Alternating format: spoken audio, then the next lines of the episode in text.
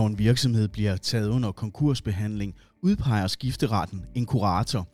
Til at gøre os klogere på, hvad en kurator er og laver, har jeg fået besøg af advokat Rune Hyllested, som ofte bliver udpeget som netop kurator af skifteretten.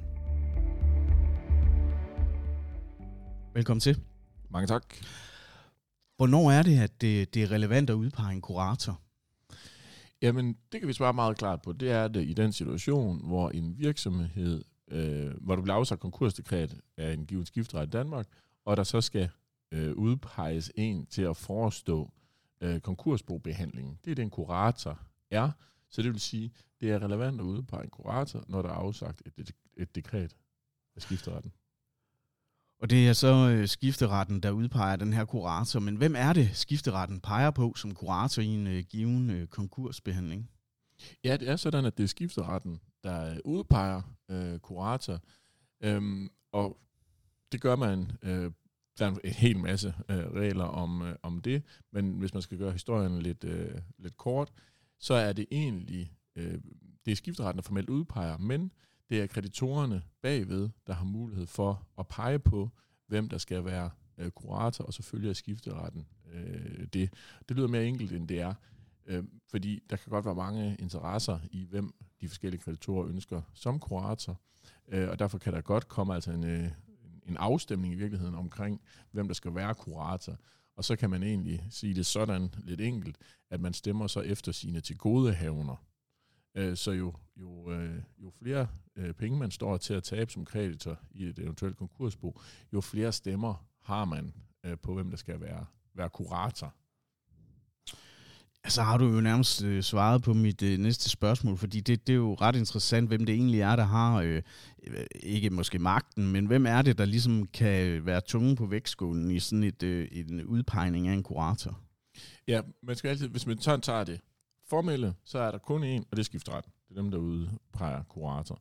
Men, men der er en mulighed for, øh, når der så er udpeget en kurator, så er der mulighed for at indkalde til en, øh, til en afstemning om, hvem der skal være, sådan at den kurator, der eventuelt lige er blevet udpeget, kan blive sat af, hvis der er flere, der hellere vil have øh, en anden. Øh, og i den forbindelse, når man udpeger den, kan man sige, den første kurator, jamen så ser skifteretten øh, også på, hvis, hvis ellers de er der, øh, hvad kreditorerne vil. Det skal vi jo huske, det er jo ikke altid, at, at de er der, fordi det er jo ikke altid, at øh, alle dem, der har penge til gode, ved, at det er faktisk nærmest lige modsat, nemlig at de ved typisk ikke, at nu kommer der muligvis det her konkursdekret. Øhm, ja. Okay, men nu er der jo sagt uh, dekreter, der er udpeget en kurator. Hvad er kuratorens opgave så i, uh, den her, uh, i det her konkursbo? Ja, jamen kurator overtager jo egentlig uh, ansvaret for den her virksomhed. Det kan jo også være en, en privat, der er gået konkurs, men, men lad os tage udgangspunkt i virksomheden. Kuratoren overtager egentlig øh, ansvaret for driften af den her virksomhed. øh, skal have alting realiseret, øh, og det betyder bare, skal alting solgt, simpelthen få opgjort alt, hvad der er, få det omgjort til penge, få det solgt, få øh, dem, der har penge til gode, til at anmelde deres krav, og til sidst, så sidder man så tilbage med en pose penge, øh, og øh, nogen, der øh, har penge til gode, og det er så der, man kan komme frem til det, der på jurasprog hedder dividende, altså hvor, hvor stor en procentdel af de penge, man har til gode som kreditor, kan man få øh, udbetalt. Det er den helt, helt enkelte beskrivelse af, hvad kurator gør.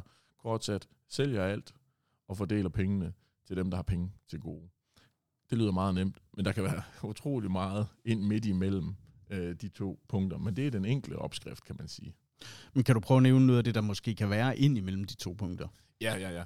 Jamen altså, man kan sige, hvis vi har med en virksomhed at gøre, så i det øjeblik, konkursen er, er indtruffet, så har man egentlig utroligt travlt som kurator, fordi der kan jo være rigtig mange ansatte. Der kan være, at du har øh, smede eller tømmer, eller hvad kan det være, der er i gang ude på byggepladser. Øh, og nu er deres virksomhed gået konkurs. Det skal du simpelthen have styr over. Hvad har vi af ansatte? Hvad har vi i det tilfælde af, byggepladser? Hvad har vi af i gangværende arbejde? Hvad har vi af kontrakter? Og så videre. Det er jo en kæmpe opgave at skal ind og egentlig at forstå en virksomhed nærmest øjeblikkeligt. Øh, så der er det virkelig behov for altså et, et erfarent team med slag, øh, eller hvad det, handlekraftigt øh, team, der simpelthen, man kan man sige, sætter sig på virksomheden, forstår, hvem er, er her, har vi styr på, hvem der er ansatte, og det er jo sådan nogle ting, det lyder jo sådan lidt øh, banalt i virkeligheden, Men det er ikke alle virksomheder, der har en fuldstændig præcis opgørelse af, hvem er ansat og på hvad vilkår er kontrakten underskrevet. Og det er sådan noget, vi så simpelthen, altså simpelthen laver en registrering af alting. Vi laver og registrerer, hvad der er biler og aktiver, også hvad der er øhm, af, af ansatte, hvad der er forpligtelser, hvad der er retssager. Det er simpelthen en kæmpe opgave lige når man starter, sådan man ved, hvad består det her konkursbo af? Sideløbende med det, i takt med at man så får den viden, så begynder man med det samme at tænke i, hvad er den bedste måde at realisere det her på? Fordi hvis vi har med en virksomhed, der er i drift at gøre, så kan det jo godt være, at hvis der, eller så er det tit sådan, at hvis der er en køber til en virksomhed i drift, så er virksomheden i drift noget mere værd, end hvis virksomheden den skal sælge skrivebord for skrivebord, stol for stol, varebil for varebil. Så det er lidt, om vi sælger det samlet, eller sælger det hver for sig. Men hvis vi skal sælge det samlet, så skal vi være hurtige, fordi kunder finder hurtigt nye leverandører, hvis de ellers øh, kan, sådan hensyn til de kontrakter, de kan. Men hvad er mindst lige så vigtigt? Øh, nøglemedarbejdere, øh, medarbejdere finder også hurtigt ny, ny job, og særligt når vi har en, øh, en højkonjunktur, som vi har haft lang tid, hvor at, at det er ekstremt nemt at få arbejde, så er det altså ikke nemt at sidde som kurator og fastholde øh, medarbejdere. Så man, man har et meget lille vindue for, ofte i hvert fald, at sælge virksomheder øh, i drift. Så, så, så det starter man med.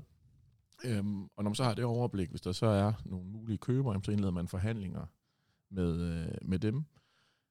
Og så får man afklaret, om der er noget at sælge i drift. Når så, når så det er afklaret, enten om man kan eller, eller ikke kan, jamen så går man over til mere normal, kan man godt sige, bobehandling. Men, men der er en meget stor, for lige at fremhæve en ting, der er en meget stor indsats, lige når en virksomhed går konkurs, hvis der er drift i den. Og det er virkelig der, hvor at det gør en forskel at have en erfaren advokat med speciale i både øh, insolvens og øh, det her med virksomhedsoverdragelse. Fordi der går rigtig, rigtig mange penge spildt, hvis ikke man gør det rigtigt. Og hvis man er dygtig til det, kan man faktisk redde rigtig mange penge til boet. Kigger din virksomhed ind i en mulig konkurs, eller har du som kreditor brug for, at der bliver indgivet konkursbegæring mod en debitor, så tøv ikke med at tage fat i Rune Hyllested. Hans direkte kontaktinformationer, dem kan du altid finde på hjemmesiden stormadvokatfirma.dk. Du har lyttet til Storm i Ørene. Mit navn er Lars Lyngdal.